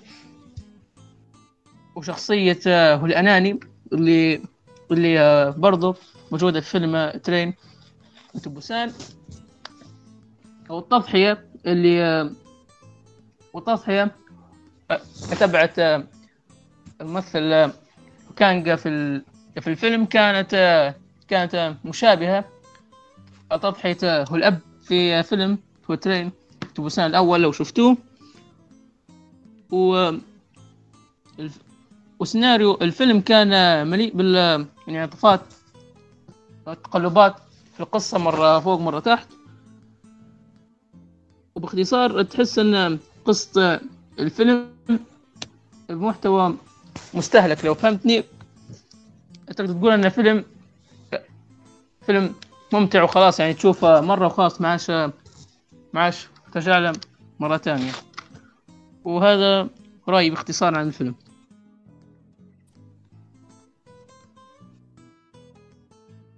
للأمانة أنا شايف إن الفيلم ما أخدش حقه الكافي وإن كانت ال- الأهداف اللي هو بيحاول إنه يقدمها كانت آه، جميلة وأفكار اتنفذت بروعة زي ما قلت لك. كمان إحنا ال- الأفكار ذات نفسها مش بعيدة لأن كمان إحنا عندنا فيروس اوريدي موجود فإحنا عارفين إن ممكن الفيروسات تكون موجودة وتكون مهددة ونخاف وعندنا إجراءات طوارئ فالفيلم آه، لما جه يقدم لك الحاجة ديت أعتقد إن إحنا خلاص تعرضنا للفيروس ده وفهمنا الإجراءات فمش حاسين إن إحنا في خيال علمي لأن كمان ده مش من جزء من تصنيفه تبع على ما أعتقد يعني. آه، بس هي دي الفكرة بتاعتي عن الفيلم. أنا شايف إن الفيلم جميل وتقييمي ليه 10 من 10 بالمناسبة يعني. عايز أعرف تقييمك. أنت؟ أعطيته تقريبا سبعة لو بنسيت أو ستة ونص. أوكي. هو حلو هو جدا. فيلم هو فيلم ممتع وكل شيء بس آه، يعني ما حسيت إنه أعطاني قيمة الفنية. آه، أنا قلت لك قبل كده هو إحنا بنقيم أو أنا بقيم شخصيا أفلام بشكل معين يعني. مش منها القيمة الفنية كأساس لكن في أفلام كتير كرهتها في حياتي. مم. Okay. عبد الرحمن yes آه، okay. داحم ما شافش الفيلم والله ما عنده إيش رايه كيف لا ما عندوش. تمام. أنا أنا ما شفت الفيلم ده للأسف ما ما سعفني الوقت كان المفروض أشوفه اليوم بس ما شفته للأسف. أوكي نروح لأهم فيلم عندنا في القائمة دي من وجهة نظر عليها اللي مش عارف رأيكم لسه. decision to leave أو قرار الرحيل. فيلم جميل كنت اتكلمت عنه كتير قوي قوي قوي ولما شفته عملت مراجعة على اليوتيوب كنت عايز أكتب مقال عنه لكن أنا لقيت الناس كفت ووفت في طريقة الكلام فما كنتش عارف ممكن أقدم إيه لكن دي فرصة داخل هذا البودكاست. عن الفيلم دوت. عايز أول أعرف رايكم أنتوا عن الفيلم بشكل عام. أول شيء أنا استمتعت بالفيلم بشكل كبير وشفت أول ما نزل في تقريبا في في شهر أربعة تقريبا ناسي هم شفته في في بداية العام. واستمتعت به يعني ككل جريمة وغموض يتخللها رومانسية. من نوع آخر الاهتمام بالتفاصيل المناظر الطبيعية وال... والجبال وهذه الأشياء. كان كان كان رائع في الفيلم. وتحس وتحس إنه في CGI مخفي تبدع فيها ال- طاقم الفيلم. وكيف ما قلت بكر عبد الله من أفضل من أفضل من أفضل الافلام الإخراج. شفتهن. آه، الموسيقى كانت رائعة المؤثرات الصوتية صممت بإحكام أصوات العالم كيف كانت كيف كانت تتداخل مع الفيلم آه، أصوات الطيور والرياح. والفيلم مليان تفاصيل والثيم العام والإخراج والمونتاج الممتاز والتمثيل الخيالي من من آه، البطل. وبطلة الفيلم. ولما تشوف القصة في البداية ممكن تكون عندك قصة تقليدية ممكن تكون قصة عادية لكن لكن المخرج بارك كرس مجهود جبار مهول في سرد القصة وقدم الشخصيات بشكل ممتاز. أثناء السرد تم توزيع ألغاز وأسئلة كانت كانت أفلام بارك الفيلم بالنسبة لي يشبه باقي يشبه باقي أفلام بارك آه، كيف مثلا ثلاثية الانتقام لكن لكن آه، لكن لكن حول شيئين كنا نشوفهم أساسيين تقريبا في كامل أفلام بارك اللي هم اللي هم العنف العنف المفرط والدم اللي كانت آه، قصة الفيلم ما تحتاجها. التمثيل كيف ما قلت لا غبار عليه. المونتاج هو الأفضل المخرج في مسيرته. مونتاج انتقالات جميلة بين المشاهد. ما تحسك بثقلها أو تملك من مشاهدة الفيلم. الفيلم بالنسبة لي كان قصيدة شاعرية حميمية وتقدم أحد أعقد القصص الرومانسية بتجربة آه، بصرية مذهلة. وكيف الفيلم خلاك كيف خلاك الفيلم تفكر في في مبدأ الرحيل؟ الرحيل الرحيل من كل شيء. وبس هذا اللي عندي في البداية على الفيلم.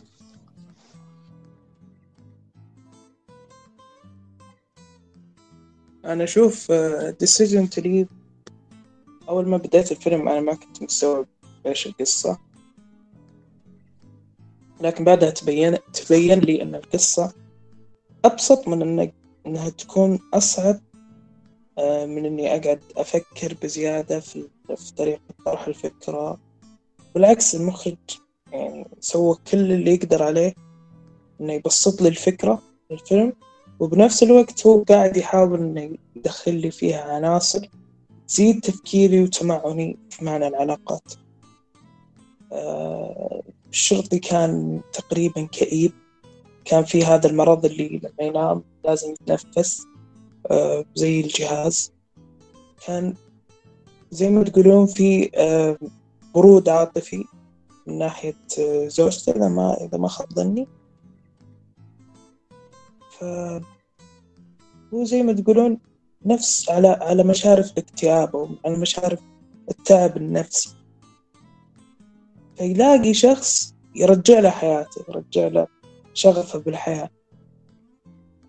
فهو بالنسبة له ده الشيء كان عظيم. هي حبته وهو حبها. أنا في بداية بداية الفيلم decision to leave. أنا كنت أفكر وش decision to leave هل هو قراره من إنه يبتعد عن زوجته؟ هذا قرار رحيل. هل هو قراره بأنه يبتعد عن حبيبته الجديدة؟ هذا هو قرار رحيل. هل قرار الرحيل هو نهاية الفيلم قرارها عن الرحيل عن الحياة. ولا قرار الرحيل هو قرار الرحيل عن كل شيء كان أو كل فكرة يعني قد قلتها قبل قرار الرحيل هل هو إنه يترك زوجته؟ هل هي إنها تترك حياتها؟ هل الفيلم كان كذا؟ شنو إيش قرار الرحيل هذه أفكار كان يطرحها الفيلم. في- القصة حقته غير كذا زي ما قال سند الانتقالات في في الفيلم كانت رهيبة. كانت سريعة وكانت جديدة حتى اللقطات اللي هو كان آه، يكون معها فيها. لكن هي ما تشوفه أتوقع آه، زي ما قال لي عبد الله هي كسر الجدار الرابع. أتوقع إذا ما خاب ظني. حقيقة كانت كانت عظيمة كانت جديدة يعني. كان كان في أو ممكن ما تكون جديدة. لكن كانت مستخدمة في هذا الفيلم أو متوظفة صح. كانت تخدم القصة وكانت تعطي آه زي ما تقولون نوع جديد من أنواع المشاهد. إنك أنت بتشوف الحدث بالعادة بتشوفه عادي يعني. لكن إنك تشوف شخص داخل الفيلم قاعد يشوف الحدث معك وأنت وأنت معه فشيء عظيم يعني فكرة عظيمة. آه فيلم كوري بدون أي شك من أفضل الأفلام الكورية هذه من أفضل أفلام السنة بدون أي منازع. يعني إذا قالوا إيش أفضل فيلم فني لهذه السنة فهو بيكون أول واحد تقريبا. حقيقي لأن الفيلم هذا كان يطرح أفكار كثيرة وكنت أبي أسوي له ريواتش اليوم لكن ما ما قدرت. ف كنت أبي أأكد فكرتي عن الفيلم وش قد أن الفيلم عظيم. ما, ما, أتوقع أنه كان في أخطاء ذيك الأخطاء اللي في الفيلم غير إني كنت أشوف علاقة حب مضطربة غريبة عجيبة وفي شك وكذا زي نوع من أنواع التشويق نوع كيف إنه بيعرف مين القاتل. وبحسب اعتقادي صحح لي عبد الله أو سند إذا أنا كنت غلطان. إنه كان في زي ما تقولون آه زي ما تقولون نوع من أنواع الشك إذا كانت هي حقيقي القاتلة البنت أو ذاك الياباني الثاني اللي كان يجي يطقها. كبير تخين شوي. أنا كان عندي شك. ما أدري ممكن لأني ما ركزت في الأحداث طول الفيلم. أن يا هو يا هي القاتلة اللي, اللي قتل زوجها. ففي النهاية ما انصدمت. ما انصدمت لأن أحس الفيلم ما كان يبي يوريني الجوانب جوانب القتل كان يبي يوريني العلاقة والرحيل والعاطفة وكان يبي يوريني آه، الحزن الكآبة لكن كان يبي يوصل لي هذا الشيء بهذا القالب. فاختيار القوالب صراحة في الأفلام الكورية أنا بديت يعني أتيقن أن اختيار القوالب لطرح الفكرة عندهم مجنون. إنك تطرح لي قصة رومانسية آه، جريمة وغموض. مو أول واحد ولا آخر واحد لكن بهذه الدقة وبهذا الإتقان كان شيء عظيم كان شيء عظيم لا عظيم. آه هذه الفكرة الأولية عندي. فيلم ديسيجن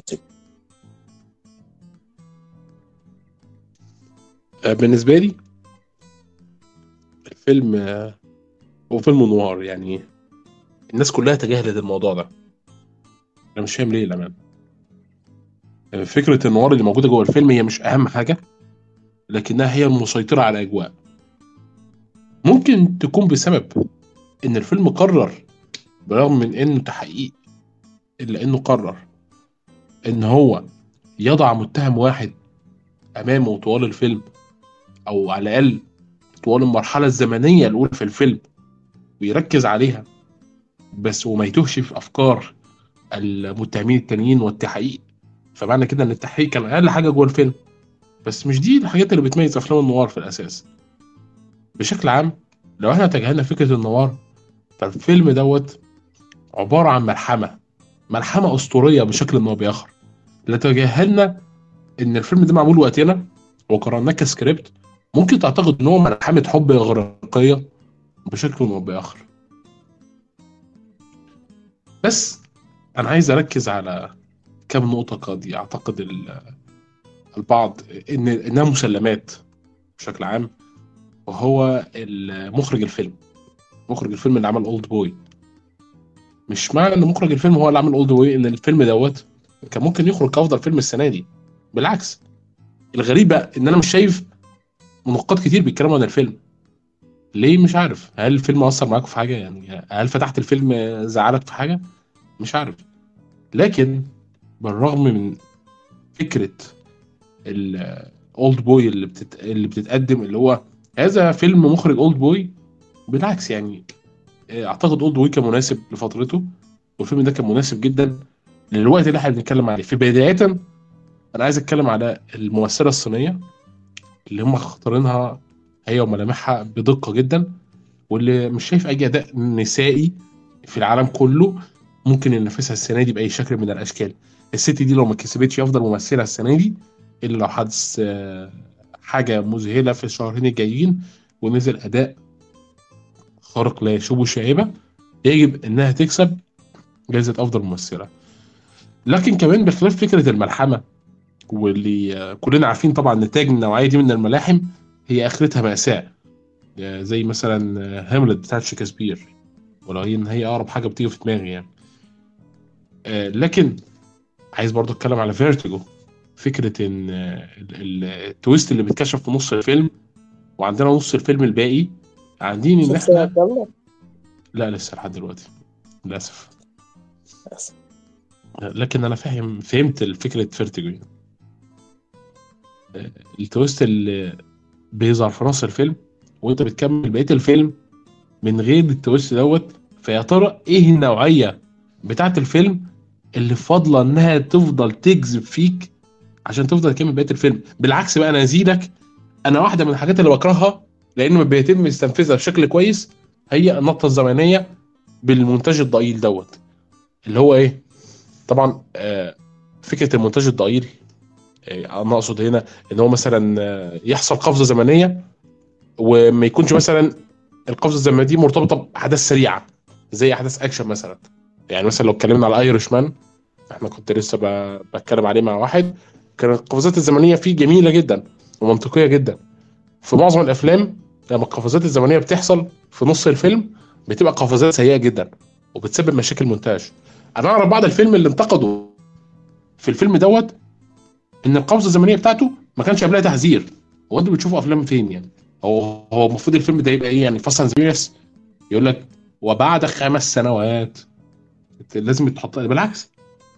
الفيلم لازم الفيلم الفني لازم يعرفك الوقت والتاريخ من خلال الأحداث على لسان الشخصيات والأحداث اللي أنت بتعيشها بشكل عام. لكن انه يقول لك كده بشكل مباشر ده أكبر خطأ. إلا لو الفيلم ما عندوش الإمكانية الوقتية إن هو يقدم لك ده. ساعتها هنا في كلام مختلف. أنا عارف إن الفيلم ده قد لا يبدو من النوع الجماهيري لأسباب كتير جدا. لكن أنا عايز أتكلم كمان على علاقة الحب اللي اتقدمت اللي هي كانت سبب مسار كتير فكرة آه، علاقة الحب داخل فيلم نوار مش فكرة منطقية جدا صح؟ لكن الحقيقة إن الفكرة اللي اتقدمت ما كانتش بالبساطة اللي اتقدمت بيها. لأن زيها زي معظم أفلام النوار اللي شفتها على الأقل هي متهمة بشكل رئيسي ومش متهمة بشكل رئيسي بس لا هي كمان مجرمة. وبالرغم من كده قدر الفيلم إن هو يوصل لنا الإحساس بتاع لا عدالة. غالبا أفلام النوار ما بتاخدش النهج دوت. نهج لا عدالة اللي هو أنا حبيتها لدرجة إن أنا مش هقبض عليها أو أنا شايف إن قضيتها نبيلة لدرجة إن أنا هسيبها تعمل اللي هي عايزاه ده مش مش بتتنفذ في أرض الواقع على الأقل. آه، ولا في الأفلام النوار اللي أنا شفتها. فبالتالي لما أنا باجي أشوف الفكرة دي تتنفذ في فيلم نوار جريء بالشكل دوت لا. ويخليك خارج مقتنع بالحقيقة ديت. ألف مولد أنا سقف لك يا باشا. يعني ده أنت إيه الجمال اللي أنت قدمته ده؟ وإيه الحلاوة ديت؟ أنا بجد مهما فضلت أتكلم عن الفيلم دوت أبهرني قد إيه. مش هقدر إن أنا آه، اوفي حقه. الممثل الرئيسي بالنسبة له أفضل ممثل الممثلة الرئيسية بالنسبة لي أفضل ممثل. أنا أقول لك على مشهد مشهد بس. آه، مشهد وهي بتكلم ال ال آه، القطة إنها تروح تجيب لها الطائر اللي هي وقعت في حبه. للحظة أنا اعتقدت إنها سايكو باس عارف أنت اللي هي حبيته بس هتقتله فاهم الفكرة؟ من فترة حبها مثلا زي ما قتلت الراجل التاني. لكن مش دي الحقيقة ده جزء من الحبكة. كمان فكرة إنهم لما قابلوا بعض في السوق عارف أنت اللي هم بيبصوا لبعض كده اللي هي الدمعة بتترقرق هنا والاهتزاز بيترقرق هنا وهو مش قادر يخرج لسه من الفكرة. برضه بالرغم من إنها ما اتقدمتش بشكل مباشر لأن البطل بتاعنا كان عايز يخرج بكل شيء لكنه حاول إنه يختار الخيار الأكثر صوابية. مراته حاول إنه يختارها لكنه فشل ففقد كل شيء. فقد حبيبته فقد مراته وفقد نظرته لنفسه فلما حاول إنه يروح يجري يلحق حبه آه، لقى نفسه شبه بطل البطل الإغريقي اللي كان آه، قاعد بي بياخد الصخرة يطلع بيها فوق الجبل بعد كده ينزل بيها تاني فينزل يطلعها قاعد بيدور وسط المية. اللي هي already ماتت تحتها. مشهد عظيم النهاية ده على فكرة من ناحية المونتاج بالذات. أعتقد إن المونتير بتاع الفيلم دوت لازم يستلم جايزة جائزه أفضل فيلم السنة دي. مفيش فيلم بينافس مفيش مفيش فيلم بينافس الفيلم دوت بأي شكل من الأشكال. كمان عايز أتكلم على الموسيقى الرائعة طريقة تقديمها طر... كمان طريقة ربط العلاقات ببعض. يعني مفيش حد مفيش أي لوم. هو ومراته بكل بساطة ما بيحبوش بعض ولا هي بتحبه على فكرة. بدليل ان إن العلاقة ما بينهم ميتة وإن هما الاثنين مستمرين كده. كنوع من أنواع الاستمرار ليس أكثر ولا أقل. بالنسبة لي ده قد يكون واحد من أجمل الأفلام اللي أنا شفتها في حياتي. يعني من أول 100 فيلم مستعد إن أنا أزيح بشكل أو بآخر فيلم من عندي بحط الفيلم ده. آه بالظبط. الفيلم يعني حتى في طبيعة القصة المكتوبة في طبيعة الأحداث اللي بتتحكى في طبيعة الإخراج ولقطه زواياه اللي بالمناسبة عايز أتكلم عن فكرة كسر الجدار الرابع. أنا مش عارف هو كسر الجدار الرابع قاصدا ولا لأ بس أنا مخرج أصيل زي دوت. أنا أنا مؤمن إن هو كان بيكسر الجدار الرابع كذا مرة قاصدا. آه ليه؟ لأن هو اللي بيحصل كتالي. تجد الممثل مركز قوي ناحية الكاميرا وبيكلمك كمشاهد وبعد كده تقوم الكاميرا لفة بثبات بنفس الكادر. عشان تروح للممثل اللي واقف الناحية التانية اللي المفروض الممثل بتاعنا بيكلمه. كان ممكن الممثل ما يختارش الزاوية دي أو آه، آسف المخرج ما يختارش الزاوية دي والممثل يتكلم بطريقة مختلفة. لكن أنا أعتقد إن هو كسر الجدار الرابع لأسباب أنا مش قادر أحللها لحد دلوقتي. وأعتقد إن في ناس كتير لقطوا الحتة ديت وما قدروش يفسروها فتجاهلوها. ولو تجاهلوها فمعنى كده إن الإخراج في مشكلة واضحة جدا. يعني أنا مش لو ديت المشكلة فأنا مش عارف إيه اللي ممكن يتقدم للأمانة. برضو أنا عايز أتكلم عن ممثل غريب أنا ما شفتوش قبل كده. أنا مش عارف إذا كنت شفت له أفلام بالذات ولا لأ لكن أنا مش عارف الممثل دوت ممكن أشوفه في يعني زي الممثل ده لو بيمثل فعلا أنا ما شفتوش قبل كده ولا وقع تحت إيدي فيلم ليه قبل كده. للأسف الشديد الممثلة الصينية اللي جت آه، اختيار ممتاز. في وقت التعب هي تعبانة آه، في وقت الصحة هي بتحط مكياج ودي حاجات بتميز الصينيين يعني بدون إطلاق اليد لكنها مهاجرة صينية فأنت كنت محتاج طبيعة وجه معينة جميلة لكنها مرهقة وممكن كل دوت يتغطى بالمكياج فكره عظيمة يعني. حقيقي حقيقي زي ما أنت على آه، من أعظم الأفلام صراحة في هذه السنة.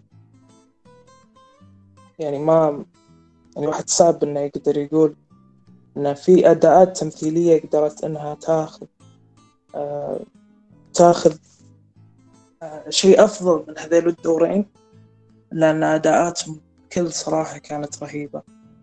آه كل شيء في الفيلم كان ممتاز.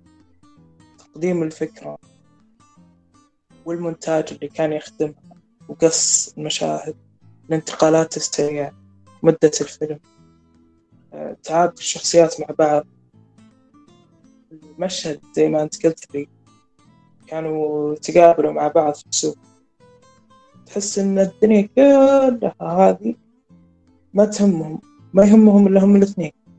إنه هو يحبه وهي تحب تحس إن بعيونهم ما يشوفون إلا بعض أصلا. حقيقي الفيلم كان كان قاعد يقدم علاقة حب آه يعني صعب أقول إنها نقية عشان بنتك سايكو قاعدة تقتل الناس بس كانت يعني كانت علاقة حب لطيفة كحب كعلاقة حب كانت علاقة حب لطيفة. يعني أنا عايز أضيف عليك في فكرة علاقة الحب عشان تعرف برضو المأساة. اللحظة التي اعترفت لي فيها بحبك هي نفس اللحظة التي انتهى فيها حبك. وفي اللحظة التي انتهى فيها حبك بدأ حبي. هي في الحقيقة هي كانت مستنية يعترف عشان تبادل الحب ودي كانت مشكلة عندها. لكن في نفس الوقت هو اعترف بحبه لأنه هو اتكسر. صح. صح.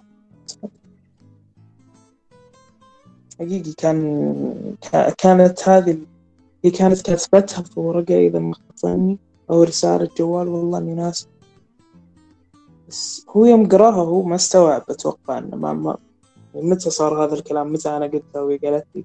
بعدين كانوا كذا رجعونا بفلاش باك إذا ماني ناسي. و... وتبين لك كل شيء تبين لنا إحنا إحنا كمشاهدين تبين لنا كل شيء. متى هو اعترف لها ومتى هي آه زي ما تقول قال يعني زي ما تقول انتهى حبه لها وزي كذا. إنه يوم اكتشف انها هي القاتلة و... عظمة. عظمة خد بالك إنه عشان ما اعترفش برضه بحبه بالرغم مثلا مثلا يعني من إننا لو أخذنا أفضل مشهد آه، حب غير لفظي أنا شفته من فترة طويلة جدا هو مشهد الطبخ. هي بتدخن بأمان وهو بيطبخ لها فأعتقد ده مشهد حب عظيم جدا لأنها كانت قاعدة بتراقبه بدقة جدا بعيون حالمة. لكنها بالرغم من كده عشان هو ما اعترفش بحبه في اللحظة اللي كان جاي آه، يستجوبها كانت عايزة تسجل له عشان تلعب بالتسجيل دوت وتقوم إيه موقعاه فخ فيبقى هو اللي اعتدى عليها لو هي قتلته أو حاجة زي كده لكنها لقت منه الكسرة والاعتراف بالحب هو اعترف بكده قال لها أنت كسرتيني. وديت كانت نقطة مهمة. آه، فكرة آه، إنه بعد ما قال لها كمان أنا بحبك قال لها خدي الهاتف دوت اللي عليه دليل إدانة روح ارميه في البحر عميق عشان ما يعصرش عليه حد. آه، فالفعل دوت بيتحول ليها مش من خلال الكلام بس لكن كمان من خلال الاعتراف الحالي كله. ساعتها بس هي احتفظت بتسجيله وما سمعتهوش لحد عشان تسمعه هو بيقول لها أنا بحبك. بس. وهذا هي أتوقع هذا الشيء اللي كانت تبيه بس من كل الناس اللي حولها ومن كل أزواجها اللي كانوا موجودين. فلو نفكر ونشوف إنه ثاني زوج لها كان متهور. أول زوج لها ما كنت أذكره بس ما أتوقع إنه كان يحبها بنفس الحب اللي كان يحبها في ممكن الانكسار ممكن البعد العاطفي عن زوجته مع إنه ما أدري إذا الحب يخلص صراحة بس إنه يعني هو لو حب زوجته ما كان تبي أو ما يحب زوجته كان المفروض ما يتزوجها عشان ما يصير ذا الموقف. بس يوم إنه حب آه، إنسانة العالم مليء. بناس يعتقدوا إنهم بيحبوا بعض والعالم مليء بناس تزوجوا بعض وهم فاكرين إنهم يحبوا بعض وهم ما بيحبوش بعض والعالم مليء بناس تزوجوا بعض لأن دي سنة الحياة ولازم يمشوا عليها وإحنا لازم نراعي كل طبيعة الناس دي لأن مش دايما الأحلام الوردية هي اللي بتنجح في النهاية. وركز الثالثة يا عبد الله لأن هي أتوقع اللي كانت بين المحقق وزوجته. لأن هم تزوجوا عشان هذه سنة الحياة ويأكد لك هذا الشيء أن هي كانت تبي أطفال أه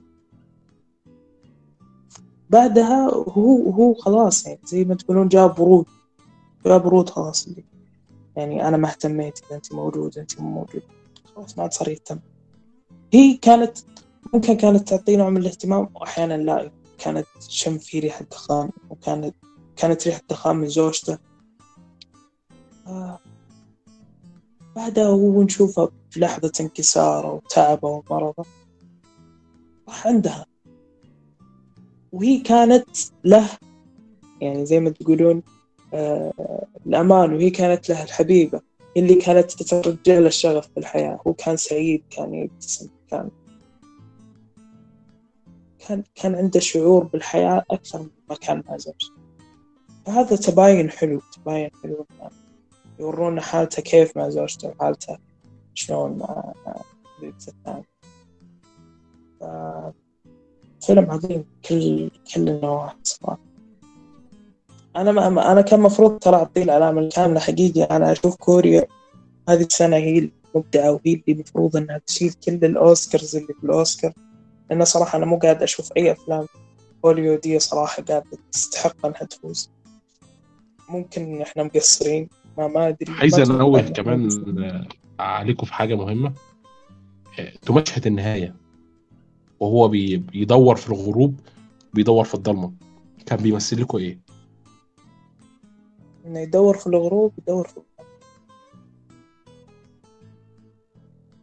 إذا قلنا الغروب والظلمة كتناقضات ممكن نقول الخير والشر. بس ما أتوقع يعني. هو في الحقيقة هو ملوش علاقة بالغروب قوي على قد ما ال- الغروب والنور اللي طالع هو بيحاول يروح يدور عليها وسط الجبال ليه علاقة كمان بالمشهد بتاع الإخراج ذات نفسه. لأن هو في النور في, في نور الغروب هو كان وسط قبضة الأنثى اللي بتغويه. والاتنين مع بعض في قبضة الرغبة. في النهاية بقى هو تحت على الأرض خد بالك عشان هو في النور كان بيصور من فوق المخرج كان بيصور من فوق. في ال في ال في الظلام المخرج نزل بالكاميرا لتحت لأن البطل بتاعنا نزل لتحت يدور عليها وسط المد والجزر وهي ماتت أساسا. هي صح بيدل على الضياع خلاص. الرحلة الأبدية من العذاب. كان بصراحة ما ركزت عليها في أول مشاهدة وهذا الشيء اللي كان مخليني أفكر إني أسوي له اليوم إعادة مشاهدة وريوج كان في جوانب فنية كثيرة في الفيلم لكن أنا في أول مشاهدة أنا كنت يا دوب قاعد أجمع ال... كنت قاعد يا دوب قاعد أجمع القصة عشان أجمع أجمع جوانب فنية. هذا بالعادة ما يصير بس ما أدري كان بالي مشتت شوي يوم كنت أتابع الفيلم. هو أنتوا اتفرجتوا أنا- على الفيلم كم مرة؟ أنا شفته مرة واحدة. كنت بشوفه مرة ثانية أنا أنا حاليا ما عنديش على الفيلم أفكار وكثيره لأني شفته مرة واحدة أول أول ما نزل معاش لقيت فرصة أشوفه مرة ثانية. لكن بعد الكلام اللي قلته تو احتمال نشوفه إن شاء الله يوم الخميس وليش أسوي له ري واتش إن شاء الله. وحابب حابب أضيف نقطة على الكلام اللي قلته عبد الله عن ممثل ممثل شايفه يعني قبل ممثل في فيلم Memories Murder 2003 مقدم في الفيلم 2003 آه حسبت 2017 دي 2003 إيه. آه لا لا. عظيم الفيلم بشكل غير طبيعي. أعلى فيلم تقريبا تقييما عليه. Letterboxd هو تقريبا. هو والله Parasite مش عارف المهم الممثل الممثل قدم في الفيلم شخصية باردة وأبدع في تجسيدها و كانتش شخصية لها دور دور رئيسي لكن الممثل الممثلة أدى اللي عليه. ولو ولو ترجع تشوف الممثل في 2003 وتجي تشوفه تو في Decision to Leave بتشوف أن يعني أنا أنا الشخصيه تكون ضبط عليه عشان عشان عشان كيف ما قلت هو هناك في الفيلم Murder شخص مكتئب ضايع ونفس الشيء هنا كيف ما شفنا في هذا الفيلم. وبس هذا آخر كلامي على الفيلم. وتفضل عبد الله. وأنا ليا طلب وحيد ليكم أنتوا الاثنين وللسادة المشاهدين يعني هذا الفيلم لا يصلح للمده مرة واحدة فقط. لو انت تشوف مرة واحدة بس فانت هتظلم نفسك وتظلم الفيلم. مهما كنت شايف الفيلم عظيم مهما كنت شايف الفيلم رائع لو انت ما شفتش الفيلم دوت مرتين على الأقل هتظلم الفيلم وتظلم نفسك اللي هي مجرد ما توصل للاستنتاجات بذات نفسها. هيحصل لك حالة تفرد وارتباط بيك انت والفيلم. ما اتكلمناش على دلالة الغراب والقط. ما اتكلمناش على حاجات كتير جدا. داخل الفيلم. وده لأن الفيلم ممتلئ ومشبع. بما لا يمكن لينا إن إحنا نسرده لا في مقال ولا في فيديو واحد ولا في بودكاست واحد. لكن الفيلم دوت رائع مذهل وأعتقد إن ما جاش فيلم أبهرني زي كده من فيلم الجوكر آه 2019 وفيلم I'm thinking of ending think 2020 واللي بالمناسبة يعني ما ترشحش الأوسكار ولا حد عارفه أساسا. آه من أعظم الأفلام I'm thinking of ending ونفس الجوكر. حقيقي أنا عملت Decision to Leave. كنت ناوي عاملة نفس ما عملت. Fight uh, Club أول مرة شفته Fight Club أول مرة شفته كنت okay twist عظيم. انصدمت مرة من ال twist. أعطيته تسعة من عشرة عدت الفيلم. شفت الفيلم. ركزت على النواحي الفنية. في الفيلم. آه يوم ركزت على النواحي الفنية في الفيلم هنا أنا عندي الفيلم اختلف معي. أعطيته عشرة من عشرة. عشرة من عشرة. الفيلم يعني يعني الأفلام اللي تسوون لها ري واتش بعد ما أنتم تكونون معطون معطينها. آه زي ما تقولون. زي ما تقولون تقييم عالي وتسوون لها ري واتش تختلف عند عندكم النظرة بشكل كامل. تختلف عندكم بشكل مهول. ليش؟ لأن نظرتكم الأولى بتركزون على النواحي الإخراجية بتركزون على القصة بتركزون آه بتركزون على أشياء كثير لكن ما راح تركزون على الجوانب الفنية. الجوانب الفنية دائما الشخص يركز عليها آه في المشاهد الثاني يشوف شيء ما حد شافه في الفيلم. آه حتى ظهور مثلا تايلر فيلم Fight Club ما ما كنت ملاحظة في أول مشاهدة بس ثاني مشاهدة كنت أصيده في اللقطات حقيقي المشاهد الثانية دائما من الفيلم. تزيد فهمك للفيلم تزيد ارتباطك مع الشخصيات. وحبك لها وتزيد فهمك لفكرة لفكرة الفيلم أكثر وأكثر وتتوسع مدارك فكرك المشاهدة الثانية لأي فيلم خصوصا الأفلام الفنية أو اللي فيها فكرة فنية زي ما أنت قلت يا عبد الله حقيقي الفيلم هذا كان فيه أفكار كثيرة كان فيه رمزيات كثيرة كان فيه كان فيه زي ما تقولون أفكار تنطرح كثيرة عن العلاقات وعن. عن. عن الرحيل وعن ال... وعن العلاقات الزوجية برضو أكثر بشكل مركز. يعني فيلم عظيم عظيم. ما أقدر أقول عنه غير إنه من أعظم أفلام سنة 2022 من أعظم الأفلام بدون تطبيل حقيقي يا, يا ناس اللي تسمعوا البودكاست شوفوا الفيلم الفيلم عظيم عظيم. آه بدون تطبيل. أنا مالي في السينما الكورية عشان آه ممكن تقولون عبد الله له في السينما الكورية ما شاء الله. آه أفلام كثير شايف حتى سنة أنا أنا مو شايف ولا شيء من السينما الكورية غير باراسايت وأولد وكم فيلم كذا على خفيف. فحقيقي أنا أقول لكم أنا ك... كمو مشاهد آه شوفوا الفيلم.